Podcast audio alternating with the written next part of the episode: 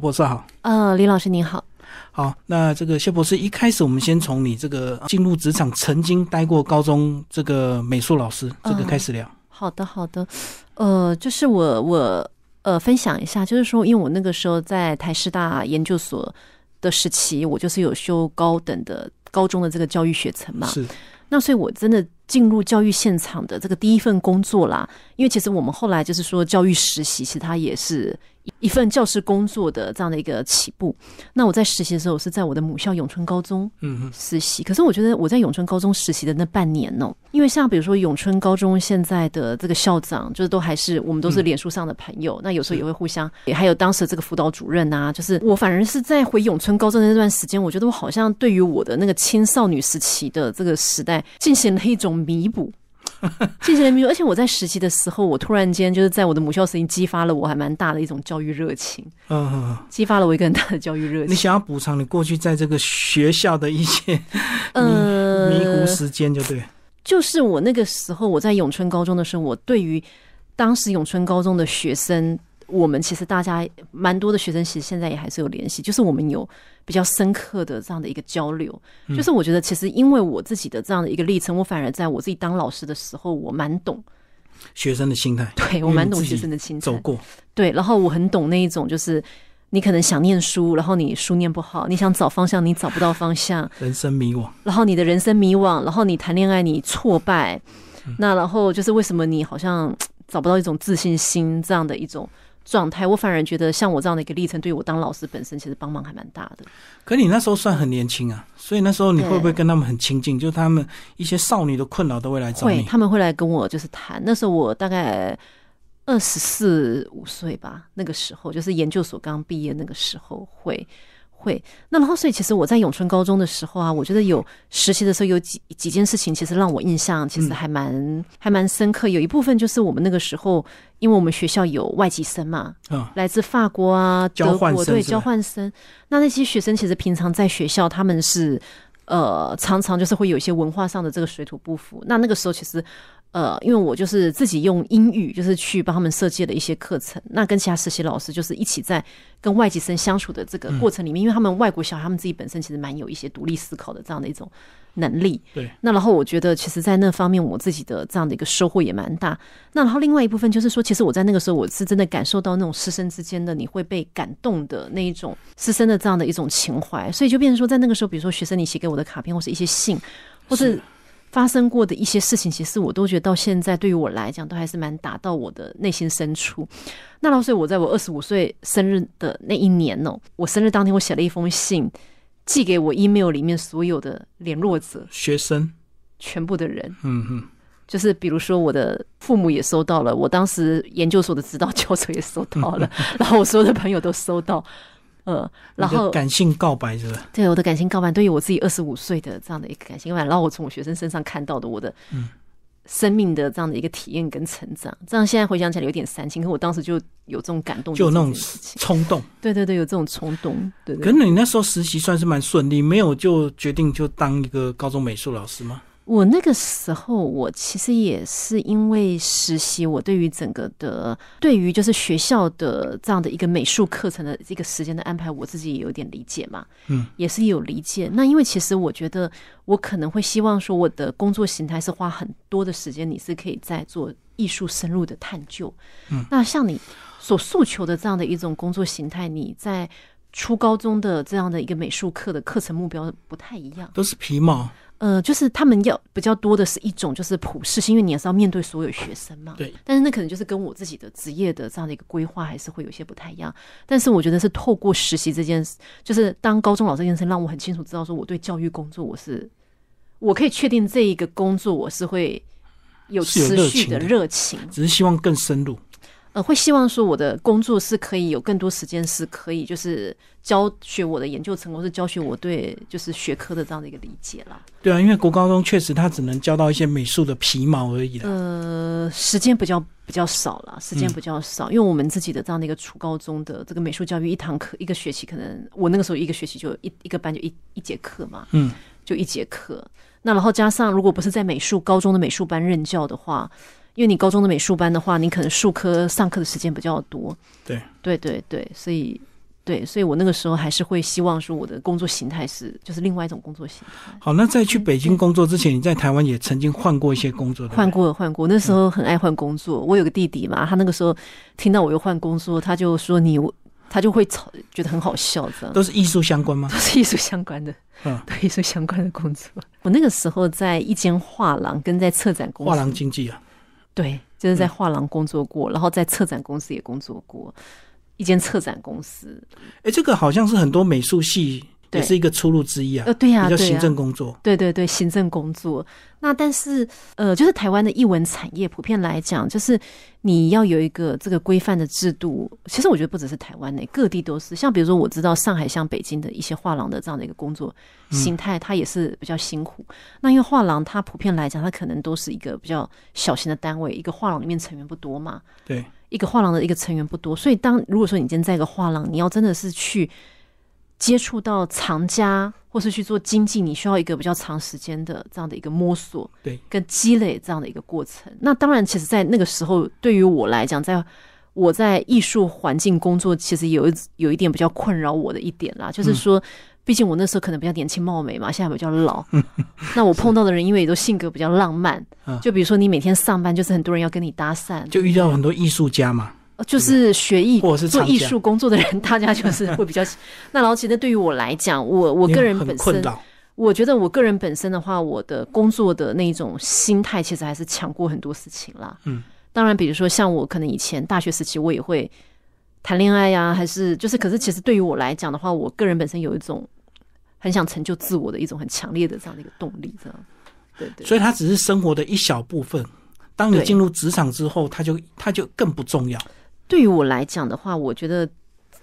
满足自我比较重要。更重要。对，就是就是自我实践这件事情是很重要的。嗯，那当然就是很多事情也都很重要，但是那个可能就是对于我的这个追求来讲，我会排一个，就是会有一个顺序这样。好，那其实你在职场上呢，曾经在北京的黑秀网做过总编辑，哦，这算是一个蛮高的成就，是不是？呃，这个黑秀网、哦、它是台湾的这个媒体。台湾黑秀网，那然后因为台湾黑秀网是这样，我简单介绍一下，它是台湾最早期的呃一个与艺术与设计的一个新媒体平台。是，那然后，因为呃，黑秀网的这个负责人呢，他是呃台湾非常知名的一位设计大师嘛。嗯嗯，那然后，所以我们当年一起在北大的时候，我们是博士班的同是学。当然，就是设计公司就是扩展业务啊，各方面。那然后，所以像以我自己以前在策展公司工作的时候，我还曾经看过，就是呃这一位就是设计师他来演讲，然后那个时候我是幕后的这个小行政，这样大概是这样的一个状况。在那个时候呢，因为在北京嘛，那他们需要黑熊网需要有一个人，就是可以在北京，你可以去做一些北京方面的一个资源的整合跟报道。那所以我就一边在北大念书，然后一边就是做这份工作。哇，所以你那个同学创业创黑秀 网，当然，当然年纪也跟我不太 不太一样，叫年长，年纪也跟我不太一样。对对对，呃，他是台湾一位很知名的设计师啦，资深设计对师，对，资深的这个设计大前辈，对对对，就是本来公司就是在台北就已经开了二三十年嘛，哦，对对对，嗯对哦，刚好你在北大念书就有这个地缘，对对对，一个地缘上的这样的一个原因。那然后加上就是因为黑秀网本来在北京也会透过网页去拓展一些就是在当地的这个业务嘛，那所以那时候有一些就是在当地的业务的这样的一个接洽跟这个管理。就是这个，就是透过我那个时候在处理。那然后因为那个时候我人就是也在北大，哇，这样你刚好时间是重叠的，对对念对书跟黑秀网的对总编对辑，对，是的，是的。所以那个时候就比较辛苦，然后生活也很忙。嗯，也是很忙的。但是我觉得这有点好的是说，因为其实比如说你一个工作过的人，你也不太可能是说我工作的资历我就这样子。停下来，所以我那时候会用一种做法，就是我会透过像我在黑秀网做采访报道这样的一个动作，我会去收集我研究的素材，哦，我再把它转，我会尽量就是把他们这两者的方向是整合在一起。一举两得就对对对，然后就变成说我在黑熊网，比如说好，我写了一篇评论，我发表之后，艺术家的评论或者相关研究发表之后，我会再去做。呃，因为你写给大众看，跟你要做成学术研究的一个结构不一样，我会再把它去转化为学术类型的文章，嗯、然后再去找就是期刊媒体，然后去做一个发布这样子。后来是因为北大毕业之后，你才到上海视觉艺术视觉艺术学院，直接就考对进，那个是应该要考的吧？呃要应聘，嗯要征、就是教师征聘嘛，要有一些条件吧？要有博士学位，就是跟台湾的这个大学老师的这个聘任是一样的吧？你要有一个学基校本的学位，那需要口试吗？需要需要也要试教，就是像在以台湾来讲的话，台湾就是大学老师应聘要三级三审嘛。嗯嗯，那在大陆也是的，就是你一个老师的应聘，你要先透过你的系、你的学院跟学校的三个关卡的这样的一个审核跟审查。对对，所以基本上要做准备哦。要做准备，要做准备的。他可能就是看你的条件适不适合，跟你过去的这个学经历适不适合。那然后，所以我那个时候是因为刚好碰上疫情，碰上疫情这个关系，就是我二零一九年拿到博士学位之后，我回台湾了一阵子，那一年底就疫情就爆爆发。发，嗯，那然后，所以后来我再回到北京的时候呢，我就觉得说，呃，那我是不是可以？因为那时候上海的疫情防控其实还蛮好。那上海它其实在，不管在学术氛围啊，还是在台湾人其实也比较多，然后加上就是各式各样的。呃，艺术产业也比较发达，嗯，所以我那时候想说，那我想了解一下上海的学校，那然后所以就是透过在大陆的学术圈的这个前辈，就是介绍说，那我现在任教的呃上海视觉艺术学院，它是呃，因为它在上海是唯一的一所就是专业的艺术院校，嗯，所以他们跟上海这个地缘关系，然后以及他们自己在做的项目，就都是比较前卫的。是那我就觉得说，诶，那像这样时髦的学校，其实很挑战看看。挑战，然后我觉得也很适合我这种嗯就是比较不安分的这样的一种性格。那果然后来去大家应聘的时候，就觉得因为其实找工作其实有时候互相就会知道说。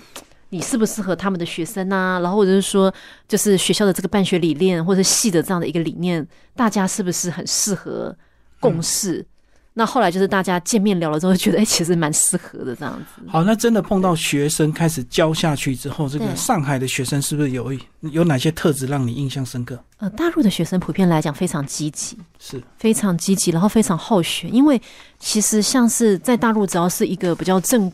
规还不错的大学的学生，其实他们的竞争都很激烈，对，都是很激烈，所以他们其实很珍惜所有的可以学习习的机会。会，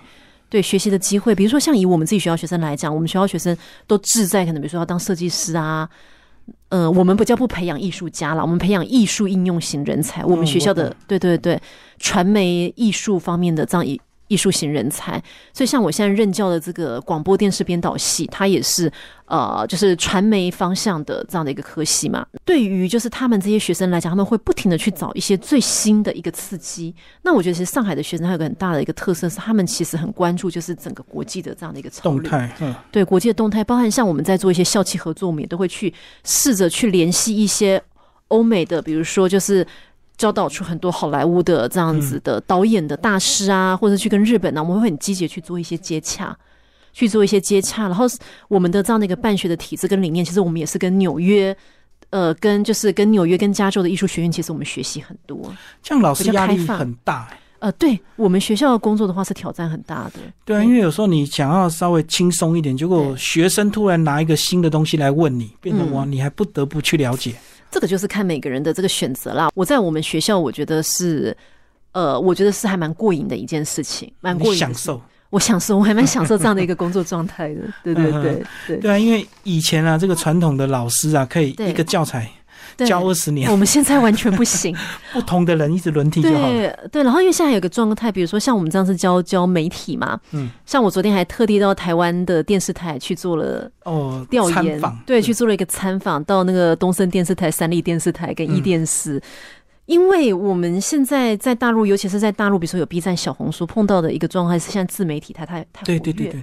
太活跃。对比如说像我们自己的学生，有一些他们可能就已经是自媒体对开始自媒体自己人直播对主什么的，直播主、网红。那在这样的一个状态之下，那大家到底要怎么交流？你要怎样的一个课程体系对于他们来讲是需要的？这个其实对老师的挑战还蛮大的。就是你不能太老八股讲传统媒体的一个这个现况，有时候新媒体他还不得不了解。就是我们会被，就是我们要去学很多跟新媒体相关的一个知识啦。那这部分其实我自己是蛮需要学习的。嗯，对，那你在教书这一两年啊，是不是会嗯对感受到他们那种积极性啊？有时候会问题问到真的让你自己还不得不回去做研究，再来回答他们。呃被，问倒了会不会？我觉得我们学校其实这要感谢我现在任教的系啦，就是我现在负责的课程比较多，都还是一些就是所有的这一些项目都一定要科目都一定要学的一些学科，比如说艺术史、艺术学理论、美学，这个也都是我以前美术系，就是你不管今天你时代怎么变化，你都一定要有的一种基本的。内在素养的一个是培养的一个学科。我现在教的都还是一些这样一个经典、经过时代检验的这个学科比较它多。变化还不大了，它还是一定有变化嘛？艺术史一定还是不停的在前进，但是就变成说，它有一些就是已经可以归纳出来的系统的框架。嗯艺术，比如说像是呃中古时期啊，还有西洋艺术时期、文艺复兴时期，有一些你只要是做艺术相关工作，你都一定要知道的一些知识。那我现在教的比较多是这样的一个素养的一个培育。那这样的一个培育，其实对于创作者本身来讲，其实很需要，哦，因为就你你的子弹才够嘛。对呀、哦就不是那种应用的。如果应用类的话，可能就要了解现在马上哦，当我下发生的事我情也要挑战，就是开始做一些应用型的这样的一个课程啦。 所以我昨天才去电视台调研自己去学习嘛。 对啊，嗯，对。好，那对其实你在台湾呢，刚也提到你曾经在高中的这个美术对呃实习过一段时间，也正式教了一段时间哦。对讲一下是的这两岸学生的一个差别好不好？我觉得普遍来讲，以教育来讲的话，我觉得其实台湾相对来讲还是比较早的，是注意引发启发式的教育。对，你以艺术教育这件事情来讲的话，其实台湾很早就引进了一些就是欧美的比较新的教育理念，像 DBAE 呀、嗯，艾斯纳的这个教学法，或是引导式、启蒙式的这样的一个教学方式。所以，其实我倒是觉得艺术教育本身来讲的话，其实台湾的学生的创意度是比哦较多，对是比较不受限的。嗯，但是我觉得，呃，以大陆的学生来讲，他们的执行力特别强，就是他们会去想办法去找一些就是可能看得到的机会，就是不厌其烦的去尝试。就为了成功，他可能很直接的方法。那台湾学生可能比较迂回，比较害羞。过程跟步调，我觉得不太一样啦。嗯，比如说像，其实像比如说以大陆的学生来讲，比如说我很多大陆学生，他们也特别喜欢像侯孝贤、杨德昌的电影。嗯哼，因为他们会觉得台湾的创作者，他们会去深挖出一些很内心的、很人很性的一内个在的东西。很内在的一个部分，就是我觉得优势可能会不太一样。可比如说，你说像以大陆的它的一个综艺制作来讲，因为它的场面跟预算都很大嘛，对，所以它可以有很多就是层出不穷的这样的一个点啊，然后以及它的这样的一个收视率跟它整个制作经费，那就是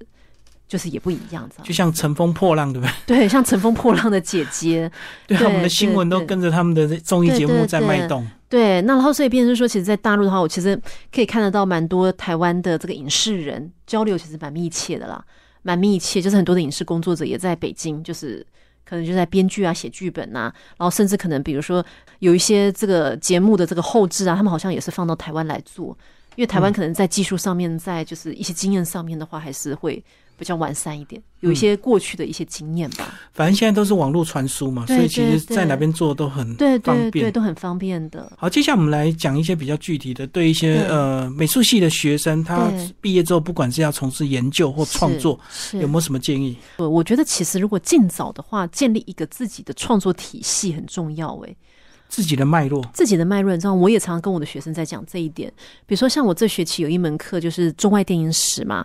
那我会很努力的希望学生可以自己去做研究跟调研，对，因为我会觉得说，比如说好，假设他们今天要拍一个，比如说超现实主义的电影，你一定要先去把所有超现实主义的。呃，相关的资料你资料阅读之后，你要去全部知道看这过个一遍是什么，嗯，因为我觉得，像很多时候我看到一些学生的作品不成熟的地方在于，他们其实搞不清楚他们自己在干嘛。嗯，那比如说你学理论，你会很清楚知道说，哦好，我看到一个作品，你会知道说他到底在这个时代脉络上，他有没有在这个理论的前沿，他有做突破，这是对创作者的一个很大的一个要求跟挑战。嗯，那所以我会认为说，他们如果越早越可以明晰这一点创作脉络，对于他们以后来讲，他们减少迷茫的时间会越少，所以第一个前提越少是不是看的东西要够多，一定要够多，才不对会少见多怪，对不对？就是一定要看得够多，自己要多读，然后你要有很有意识的去反思。嗯所以我常会跟我的学生，他们也要懂得，就是去跟他们所看到的这些资料去做对话，去启启迪。比如说像我们很多学生女孩子，她们也很喜欢看这种女性主义方面的这样的电影啊。对，但是其实我就会希望说，那他们可以把这样的一个女性里面的这样的一个主义的思考跟脉络，跟过去她的一个比如说女性主义思潮的一个时间节点，嗯我会希望说他们其实可以把它去理清，免得是说他们以为他们做了一个创新，可是其实已经很多早前就人有了嗯早就有了这样子，所以我觉得那会有助于他们去客观的判断自己作品的好坏啦，这点蛮重要的。而且我觉得有些对学生对如果时间不够的话，对他没有时间做研究，他是不是对直接就找现成的、速成的所谓的懒人包，嗯，这个其实哦，就是比如说你今天不管说你今天要拍广告，你要做编剧，其实那个都是调研，都是前置工作的第一步。嗯所以这个步骤是从来不可以省略。省略的。就算说今天是在业界的广告公司，大家也是这样的一个过程，就是在做企划之前的第一步一定是调研，嗯一定是调研，你才会有一个构想，完整的构想可以出现。所以这个步骤是没有办法去省略的。那像他这样的一个过程，其实也就是一个研究的一个过程嘛。所以我常会跟我的学生说，我觉得研究能力、研究方法，它其实是很重要。一定要扎实，一定要花时间对嘛。对对，一定要扎实花时间，因为其实我觉得现在的观众大家就是眼睛都很锐利。好，那如果真的遇到学生用偷懒的方式来做研究的话，对，老师你的这个习惯是直接戳戳破嘛，直接明讲。呃， 会。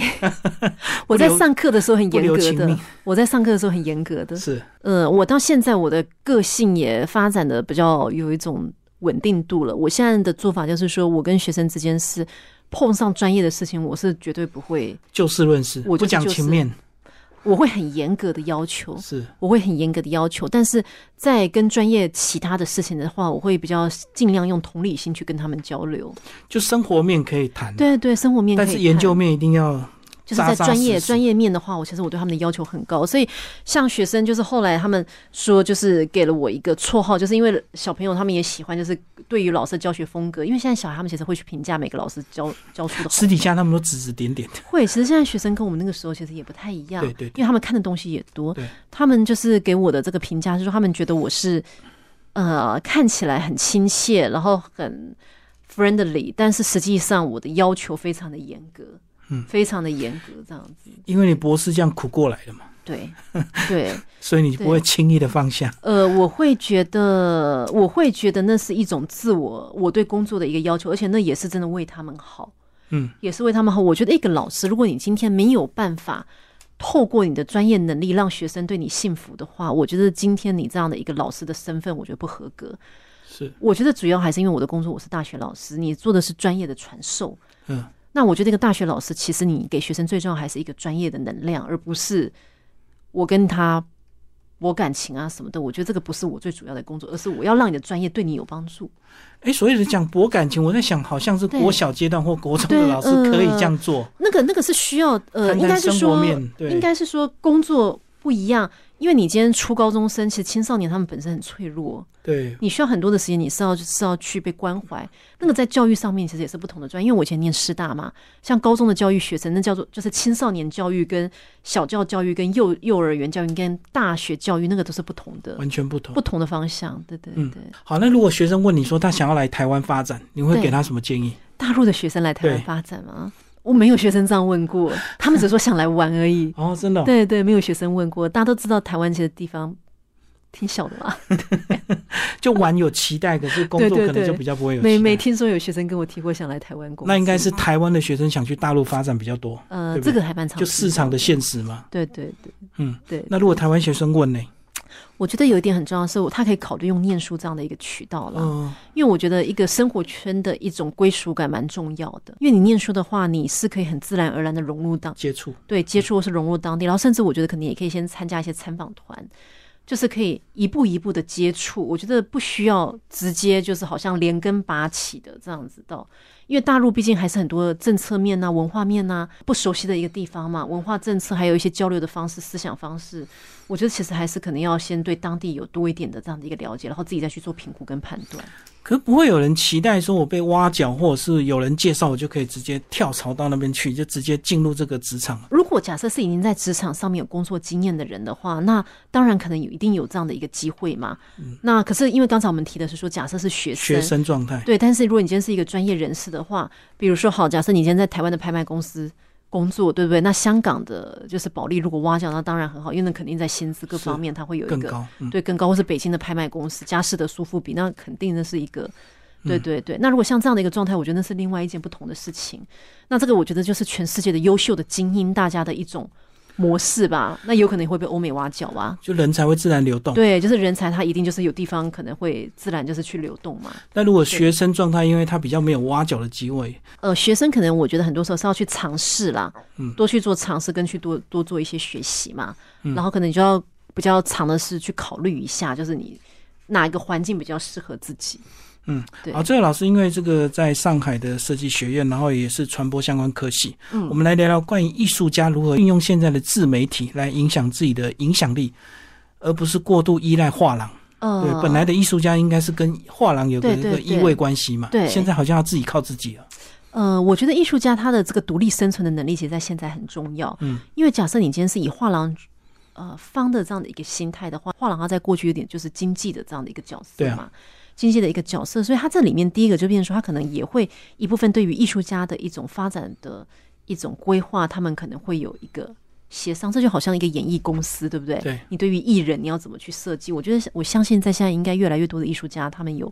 自己的一个想法，有自己的一个想法。嗯，所以在我认识的一些艺术家，他们为了要保有他们自己这样的一个自由度啦，他们肯定会去选择一份职业，对同时在进行艺术家的工作。因为如果假设你今天是就是画廊签约的艺术家，等于说你的工作就是跟画廊。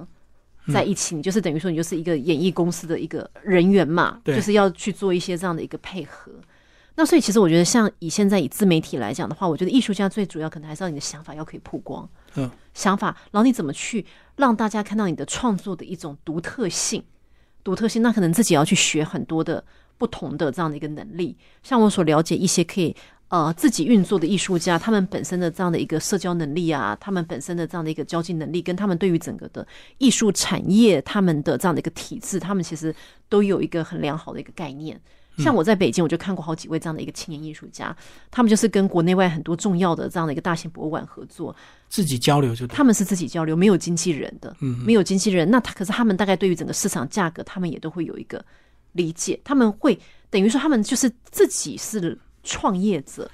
他们自己创业。我觉得那个概念就有点类似，像说自己开一个小公司吧，嗯嗯，开一个公司。那然后我也看过有些艺术家，他们本身就是。就是真的就开一个公司嘛，那他对整个公司里面生产的产品就是他的艺术作品。公司里面有人做企划呀，是然后有人做就是沟通啊，做协做协商，因为有些艺术家他不想要去烦恼一些市场上的琐事，那他只想专心创作。对，对他就会把他的这个经济对或者是曝光的权利完全去委托画廊。对，那这个可能会，这个可能就要看合约的这个规定嘛，对嗯不对？那因为像我知道的一些艺术家，他们跟画廊通常签的都是展览约，嗯，不是经纪约。像特约就对，对，就是比如说一个展览的合约，那对这个就是展览结束了。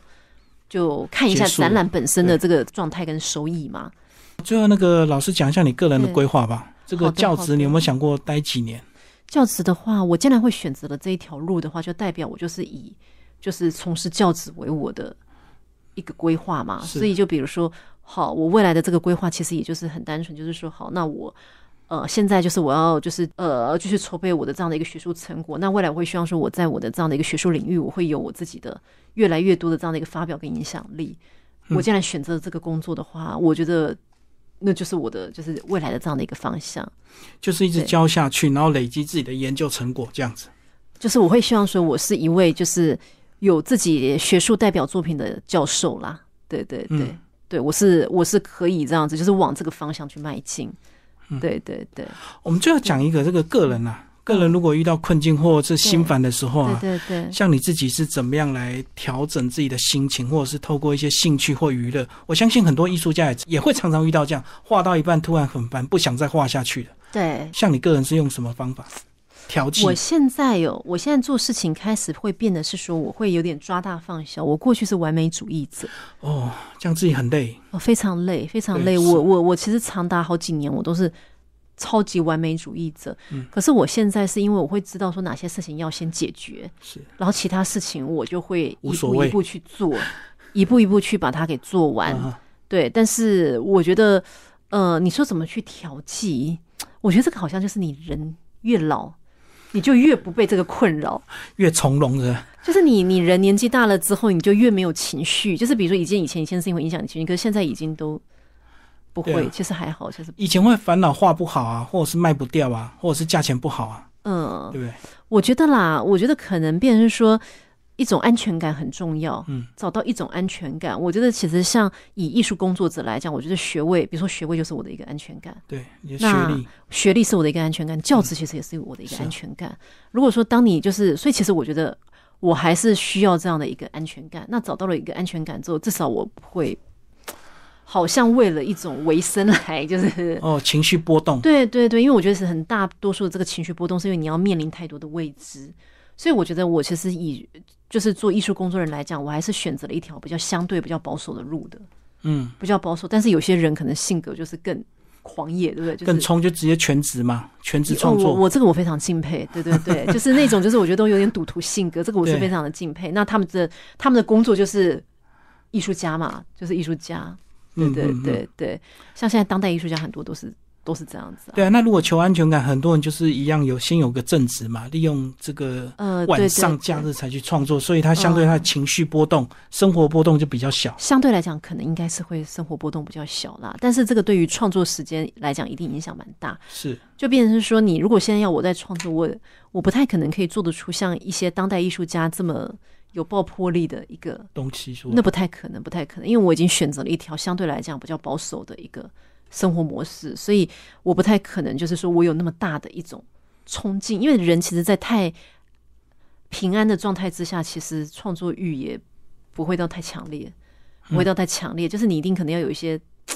波折，或者说你一定要有一些对对对苦难是 你一定要有苦难，就是最伟大的艺术品跟文学作品都是来自于苦难跟战争嘛，对对对对。所以你现在已经对相对平淡下来，呃，对我现在应该算是说这种这种应该是暗淡了吧？对就不对会再对，爆发，就对，